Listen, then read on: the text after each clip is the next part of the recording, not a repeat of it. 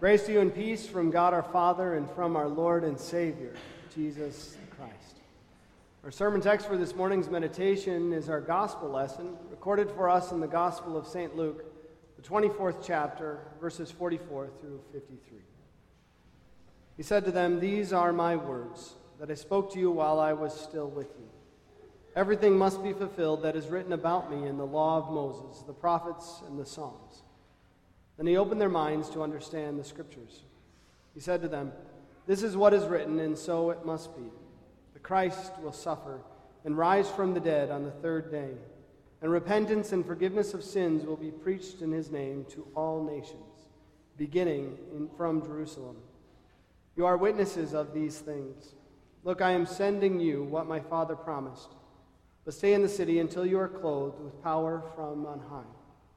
He led them out as far as the vicinity of Bethany. He lifted up his hands and blessed them. And while he was blessing them, he parted from them was taken up into heaven. So they worshipped him and returned to Jerusalem with great joy. They were continually in the temple courts, praising and blessing God. Amen. Lord, these are your words, and therefore they are your truth. We ask that you'd increase our faith through them. In the name of our risen and ascended Savior, dear fellow redeemed. It was her 20th birthday, her worst birthday ever. You see, her boyfriend of two years was leaving. He was going to boot camp, and it was such a difficult goodbye because things had been going so well. They had been on and off for so much of their relationship, but things had been going so well over the last couple of months, but now he was leaving on her birthday nonetheless. And there were many tears shed. It was so hard to say goodbye. And surprisingly, as he went up to the in-processing center, they informed him the next morning that he wasn't going to be able to go to boot camp. They'd lost his drug test, he'd have to be retested, and he couldn't leave for another week. And so the young woman was quite surprised when he returned home the very next day.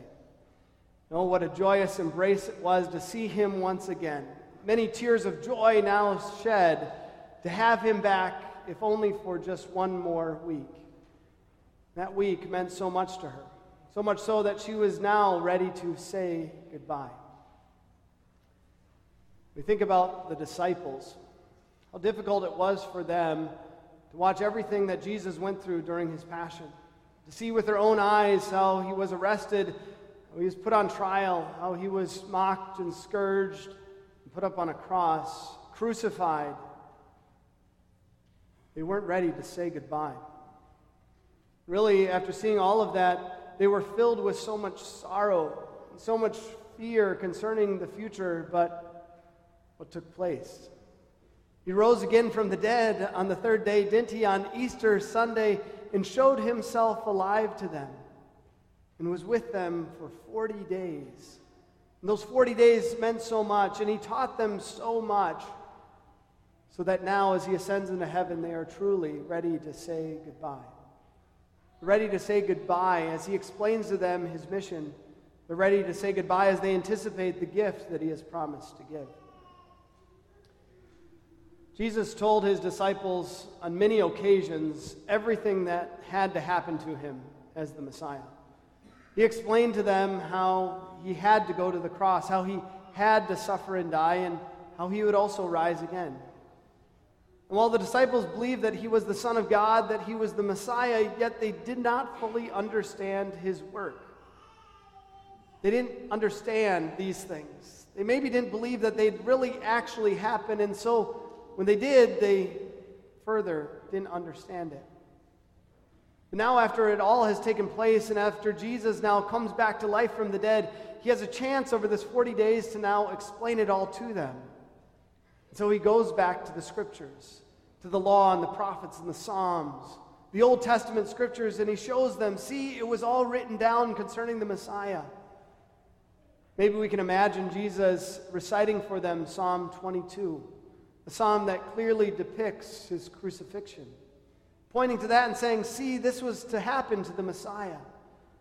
Or maybe reciting for them Isaiah 53, that shows the role of the Messiah as not as simply a conquering king, but as the suffering servant who would bear the sins of the world upon his shoulders, make satisfaction for those sins through suffering and death. But also, maybe opening up the scriptures to Psalm 16 to show that the Messiah also was to be raised from the dead, as it says there that God would not permit his Holy One to see decay. For the disciples, it all now made sense, especially after everything that had happened. They were now enlightened concerning the mission of the Messiah. It was all now perfectly clear to them. Perhaps like the disciples were when Jesus died, as they were filled with so much fear and trepidation, we too can at times maybe misunderstand Jesus' purpose. Or misunderstand the central focus, the central message of the entire scriptures. We do so not because the scriptures aren't clear, but we do so because of our own sinful nature. It's so easy to look through the scriptures and to see all of God's commands for us. And to maybe think of the Bible in this way as merely a guide for our life here on earth, an instruction manual to be a good human being, to stay out of trouble and to live a good life in the here and now. The Bible is so much more than that. It presents to us much more than simply a rule book for us to follow. In fact, if that is all it is, it really provides no hope for us. If it's only a rule book to follow, if Jesus is merely presented to us as a good example for us to emulate, we have no hope. Because who can truly live as Jesus has? A number of years ago, you perhaps remember there was a, a very familiar slogan among many Christians. In fact, there were bracelets produced that had four simple letters on them WWJD. What do those letters stand for? What would Jesus do, right?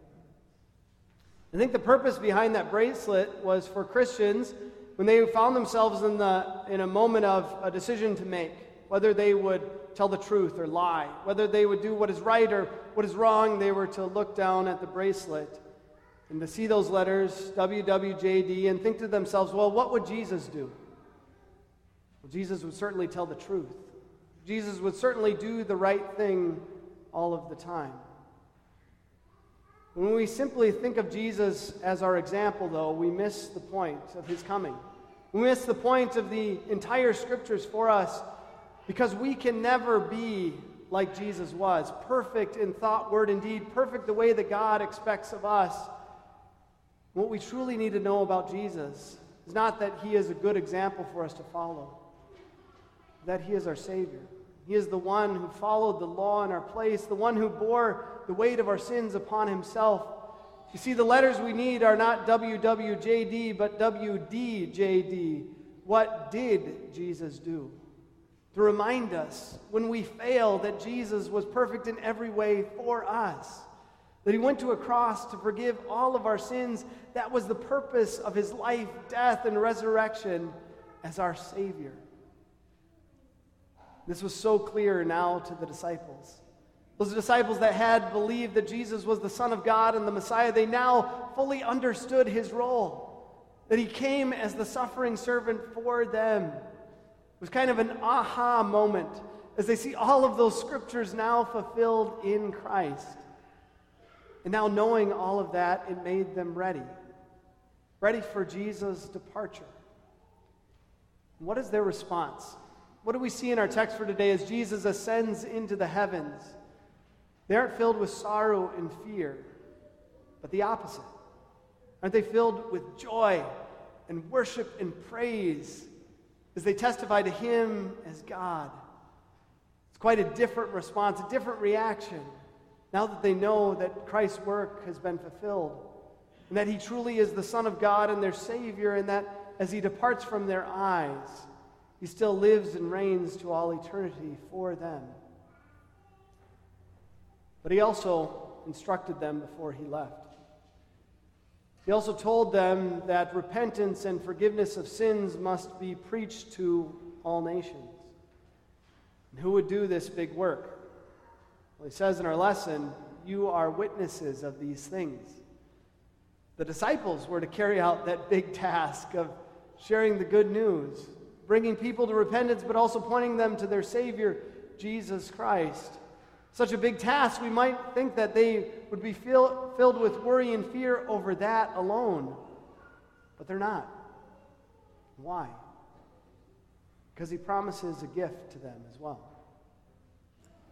The young man who left that young woman, they had been dating for a couple of years, even though he had head off to boot camp, he promised her that he'd write as often as he could. That was only once a week in boot camp on Sundays. Even though it wasn't as frequently as she wished, she cherished every word that he wrote to her because it reminded her that he still loved her, that he still wanted to be with her. In fact, he came back home a year and a half later and proposed marriage to her. With great joy, she accepted and she took the gift that he gave to her a ring. She began the process of preparing their wedding. Even though he was many states away, many thousands of miles away, she prepared for that marriage because she was confident receiving that gift. She carried out that work, looking forward to the day when they would be together once again. God gave to his church a precious gift. That gift is the Holy Spirit. And he didn't just give his church the Holy Spirit at Pentecost. As we know, that Holy Spirit was poured out in a special way, allowing them to speak in different languages. But he continues to bring his Holy Spirit to his church. It's that Holy Spirit that works through God's Word, his message to us that we receive every week, and even more. The precious message that reminds us of God's continued love for us. That even though we can't see Jesus with our eyes, that He is still watching over us and cares for us. But also that Holy Spirit that encourages the work of the church. That Holy Spirit that makes our words and our witness effective as He works on people's hearts to bring them to faith to know Jesus Christ as their Savior. Yes, it certainly was good for that young woman to have a little extra time with her beloved boyfriend before he left. So much so, she was ready to say goodbye, and it was really his letters and gifts that assured her of his continued love. So, also with the disciples. It was very hard for them to say goodbye when Jesus died, but over these 40 days, they were encouraged as they saw the scriptures were fulfilled by him, as they saw his true role as the Messiah, but also as they were confident that he would bring to them that gift of the Holy Spirit. That Holy Spirit that filled them, that filled their hearts, and also encouraged their work as well. Sometimes for us ourselves, we maybe wish we were like the disciples and could see Jesus with our own eyes, could see him visibly, that he would present himself to us in some way. But he has given us his word. He has given us the Holy Scriptures to remind us of his love and what he has done for us, to remind us that he is coming back to be with him forever in heaven. He's given us also that gift of the Holy Spirit to treasure in our hearts. So we too look forward to that day when we shall see him again in glory. He'll return to bring us home to be with him forever in heaven. Amen. invite the congregation to please rise. Glory be to the Father, and to the Son, and to the Holy Spirit, as it was in the beginning, is now, and ever shall be, forevermore.